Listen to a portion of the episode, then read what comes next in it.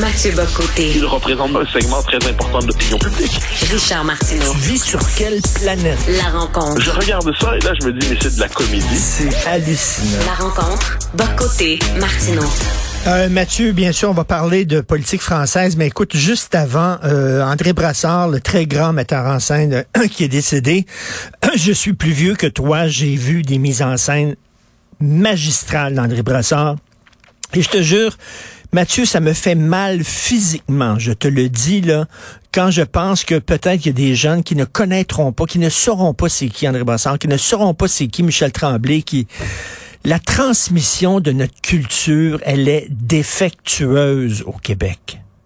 Oui, puis alors, il y a un endroit qui, paradoxalement, jouait un peu le rôle de, de conservatoire, de lieu de conservation de la culture et de transmission, c'était le cégep. C'est-à-dire, quand on se rendait au cégep, il y avait des cours de littérature française, québécoise et tout ça, et souvent, les, la culture québécoise était préservée, transmise, entretenue.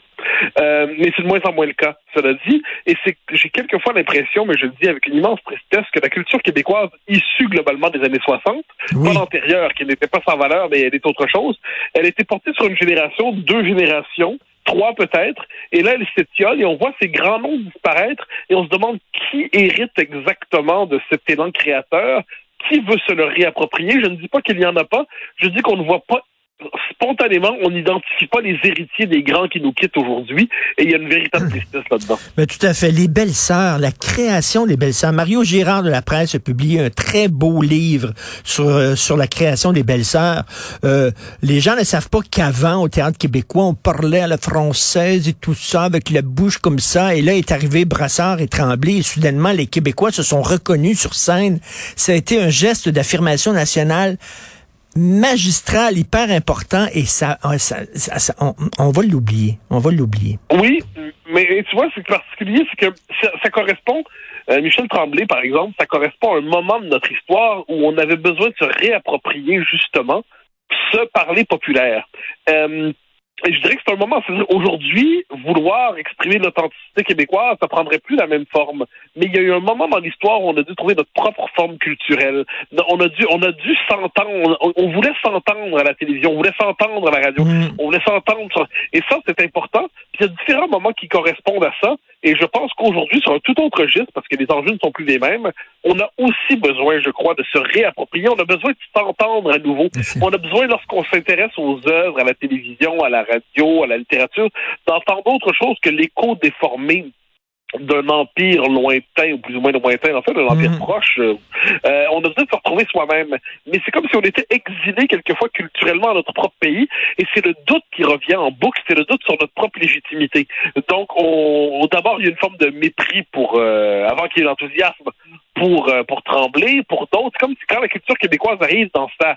Je dirais, dans son authenticité rugueuse, on a tendance à s'en méfier. Or, c'est un moment créateur exceptionnel, et d'autres moments, on peut, il y en a d'autres, on pourra en nommer d'autres. Ce que je me demande, c'est aujourd'hui, est-ce qu'on n'est pas devant la nécessité d'un nouveau moment comme celui-là? Et ça se décrète pas. On peut le souhaiter, on peut le désirer, on peut l'appeler, mais personne ne fait surgir le créateur qui a la capacité de, de donner un nouveau, créer une nouvelle époque d'un coup, dans la conscience culturelle d'un peuple. On peut l'espérer, mais on ne peut pas le décréter. Et notre télé publique abdique. Ce soir, là, tiens, ce soir, Radio-Canada, Télé-Québec devrait présenter, justement, là, parce qu'il y a eu des captations, il y a eu des, des mises en scène de Brassard ou de pièces de Tremblay, qui, ça existe, là, et ça devrait être diffusé ce soir. Ils ont abdiqué ce rôle-là, malheureusement. Écoute, je veux à tout prix euh, t'entendre sur ce qui se passe en France, euh, des personnalités de la gauche qui sont euh, accusés, euh, il y a des allégations euh, d'agression sexuelle. Comment la gauche réagit quand ce sont des gens de leur camp qui sont soudainement victimes de ces, cette chasse aux sorcières ou ces allégations-là? Alors, ça fait quelques mois que ça traîne dans le débat public et ça nous montre tout l'effet d'amalgame assez étrange. Comme, ce qu'on, ce qu'on nous dit depuis quelques années, c'est sous le concept de violence sexuelle et sexiste, par exemple, on va nous dire que il faut penser l'ensemble, le continuum de la violence, du patriarcat, qu'il s'agisse du regard exagéré, euh, de la drague lourde, de l'insistance, euh, ou du harcèlement ou de, du viol, tout ça appartiendrait à un même univers qu'il faudrait euh, condamner dans son principe même, euh, au-delà des, des nuances entre les uns et les autres. Et là, ce qu'on voit, c'est que plusieurs figures importantes de la gauche, Éric Coquerel, qui est le président de la Commission des finances, euh, qui vient de la France insoumise, à la président de la Commission des finances à l'Assemblée nationale, Julien Bayou, qui était le patron des Verts jusqu'à tout récemment, Adrien Capnès, considéré par plusieurs comme l'héritier le plus doué de Jean-Luc Mélenchon, eh bien, plusieurs sont tombés justement dans des histoires qui euh, montrent les, je dirais, les limites de la théorie à laquelle ils adhèrent. Donc, je donne trois exemples. Adrien Capnès a été... Non, d'abord, Éric Coquerel.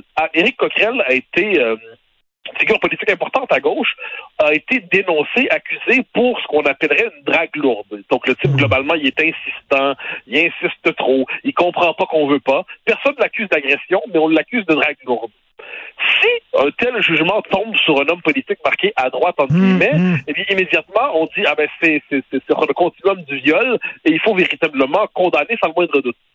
Là, ce qu'on a vu, c'est qu'on a vu Manuel Bompard, qui est un autre bras droit de Jean-Luc Mélenchon, nous dire un instant, il faut distinguer entre la drague lourde et le harcèlement, le harcèlement et l'agression. Donc, les, des nuances qui, du point de vue euh, du néo-féminisme, appartenaient autrefois à la droite réactionnaire bourgeoise, patriarcale et phallocentrique, eh bien, la gauche, pour se défendre, mobilise ensuite ces distinctions-là. Quand Adrien Capnès, qui est le bras droit de Mélenchon, a été, euh, c'est lui-même... Euh, que confesser publiquement d'avoir giflé sa compagne, son épouse dans le cadre de la procédure de divorce, et bien là, on a vu plusieurs personnes à gauche dire, à l'instant, une gifle, c'est une chose, mais c'est pas la même chose que plusieurs gifles à répétition. Une gifle, c'est pas de la violence répétée, et ainsi de suite. Donc là, on voyait, c'était assez étonnant de voir la gauche avoir ce, ce souci de distinction, à tort ou à raison d'ailleurs, qui, euh, qui lui était étranger, qui lui était étranger jusqu'à tout récemment. Là, il y a un autre cas qui est intéressant, c'est Julien Bayou. Julien Bayou, lui, a été dénoncé publiquement par Sandrine Rousseau, qui est une forme de, de Robespierre euh, du néo-féminisme contemporain. Et lui, on l'a, on l'a accusé d'avoir brisé moralement sa compagne, parce que la rupture a été difficile, puis globalement, il s'est probablement comporté comme un, comme un malotru. Mmh. Mais il n'y a jamais de violence physique, il n'y a rien de tout ça. Et là, il a été jeté sur la place publique. Plusieurs ont dit, vous devez démissionner. Alors là, il y a un problème, c'est que des, le coq et le sien avaient été notamment soumis à ce qu'on appelle des cellules internes dans, dans les partis, dans son cas c'est Europe Écologie Les Verts, pour des, des, donc des tribunaux internes de partis pour traiter la question des violences sexuelles et sexistes. Mais puisqu'on est aujourd'hui dans un univers où il faut préserver la victime supposée, jusqu'à ce qu'on ait la preuve, eh bien, il a dû se faire virer sans jamais savoir de quoi on l'accusait. Donc là, il a dû quitter, mais il savait pas ce qu'on lui reprochait. Sinon, d'avoir brisé moralement une ex-compagne, ça s'était mal terminé. Lui-même dit à ce moment-là, elle exagère, elle ment, c'est faux.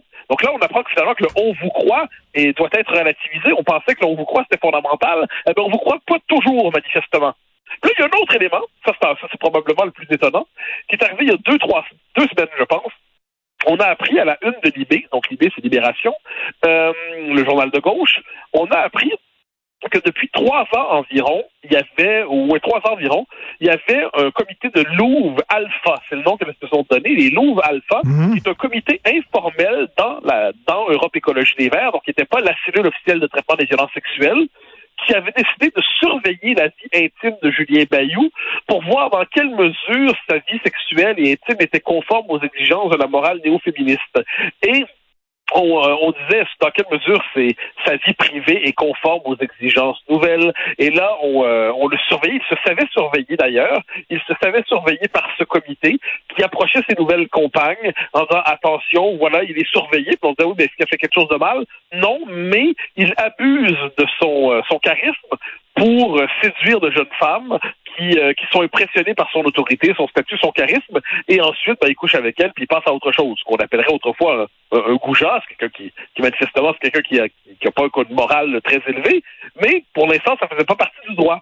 Or, ce qu'on considère, c'est que désormais, de tels comportements doivent être, puis quand ça se termine mal avec une femme ou avec un homme, ou aujourd'hui c'est possible, ben, pour certains, ça devrait justement se retrouver devant la commission du parti pour voir s'il s'est comporté de manière adéquate au moment de la rupture. Et ce qui est encore plus drôle, c'est que là, on a vu, par exemple, une Sandrine Rousseau dire tant, tant qu'on n'aura pas un encadrement juridique de tel comportement, donc en gros, comment on, comment on rompt nos relations amoureuses, euh, eh bien, et les femmes vont faire justice elles-mêmes et vont devoir prendre en charge leur défense au nom de la sororité. Donc, Donc, globalement, je te résume le tout. Cinq ans plus tard, la révolution MeToo explose, ou implose, en fait, dans la gauche française, qui s'en était d'abord revendiquée et qui était d'une, d'une grande intransigeance dans l'application de cette révolution quand ça concernait d'autres que des siens. Et là, maintenant que ça explose, des gars qui, par ailleurs, n'ont pas grand-chose en commun, comme je te dis, entre une gifle d'un côté, un type qui euh, qui drague et qui comprend pas qu'il ne plaît pas de l'autre. Et puis un type qui euh, était dans des relations parfaitement légitimes, mais, mais par ailleurs, ça s'est mal terminé, puis la fille s'est sentie brisée, puis trahie, puis elle dit « je vais te détruire ». C'est un peu ce qui est arrivé avec le cas de Bayou. « Ah, t'en as pas fini avec moi, je vais te détruire », et ainsi de suite. Mais tout ça, ça rentre dans la même catégorie de violence sexuelle et sexiste, auquel on devait adhérer officiellement. Et là, on constate aujourd'hui qu'il y a un effet d'amalgame étrange entre des comportements qui avaient peu de choses à voir entre eux, finalement, ce qui ne veut pas dire qu'on les juge pas moralement. Mais finalement, l'idéologie s'invite dans la chambre à coucher. Mais c'est lorsque euh, quelqu'un de droite est frappé par ce genre, euh, visé par ce genre d'allégations-là, la gauche veut sa tête et c'est épouvantable et tout ça. Mais là, quand c'est quelqu'un de leur camp, ah, ben soudainement, attention, la présomption d'innocence, et cetera. Ils n'ont ben pas oui, le non, même la réflexe. La présomption d'innocence, mais là, t'es soft dans ce que tu dis. Parce que moi, entendre un leader de gauche expliquer à la télévision que une gifle, c'est pas, c'est, c'est certes euh, condamnable, mais c'est pas si pire que ça. C'est pas comme battre ta femme tous les jours. Bon, d'accord, certes, mais normalement, les gens de gauche, vous n'avez pas appris à faire de telles distinctions, ben de telles non. nuances en la matière.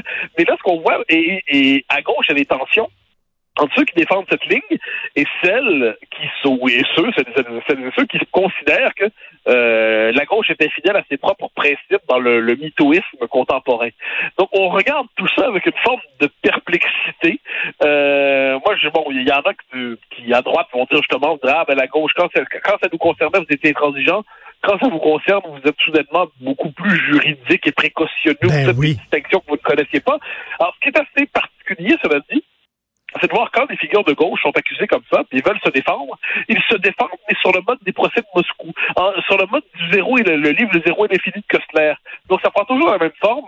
Certes, nous reconnaissons la valeur de, l'idé- de, de l'idéologie néo-féministe, nous combattons les violences sexuelles et sexistes, tout, qui, je le rappelle, met dans la même catégorie une rupture qui se passe mal et une violence physique, et nous croyons ça nécessaire. Ils l'écrivent d'ailleurs souvent en écriture inclusive. Mais cela dit, dans ce cas-là, ça s'applique pas à nous. OK, mais d'accord, mais la thèse à laquelle tu adhères est fondée sur le « on vous croit » et la violence systémique ben oui. du patriarcat explique que peu importe ce que tu dis, bonhomme, t'es coupable. Donc là, on les voit s'empêtrer dans cette espèce de...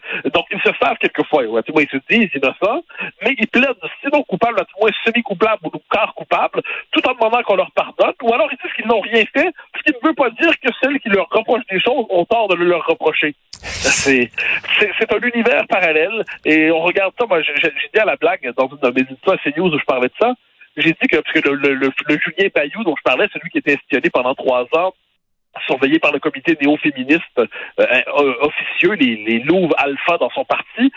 Je, j'avais dit à la blague qu'il faudrait écrire un jour, dans cinquante ans, une thèse en ethnographie qui aurait pour titre « La vie sexuelle dans les partis de gauche au début du vingt et unième siècle étude, » étude du cas Julien Bayou. Parce que là, on voit vraiment aujourd'hui comment... Euh, à partir d'une lutte, évidemment, euh, plus que légitime, c'est-à-dire contre les violences sexuelles, donc ça, il n'y a aucune nuance à faire dans la condamnation de ces violences-là, eh bien, on en arrive à une forme d'extension idéologique de ce concept qui fait que lorsqu'une histoire se passe mal, eh bien, c'est, euh, se termine mal, mais sans la moindre violence. Eh bien, ça peut être idéologisé puis soumis au parti, puis ça peut aller, ça c'est encore mieux, ça veut dire, on a cette, dans cette logique, eh bien, on nous dit qu'en dernière instance, euh, quelquefois, euh, sous l'effet d'hypnose ou d'emprise, eh bien, quelquefois, quelqu'un peut avoir donné son consentement en temps réel, mais une forme de retrait du consentement a posteriori parce qu'il ne savait pas qu'il était aliéné au moment des rapports. On se dit, mais là, on voit les, les effets pervers d'un mouvement qu'on pouvait, dont on pouvait célébrer telle, telle, telle dimension, mais qui se retourne contre ceux qui en furent les militants les moins nuancés.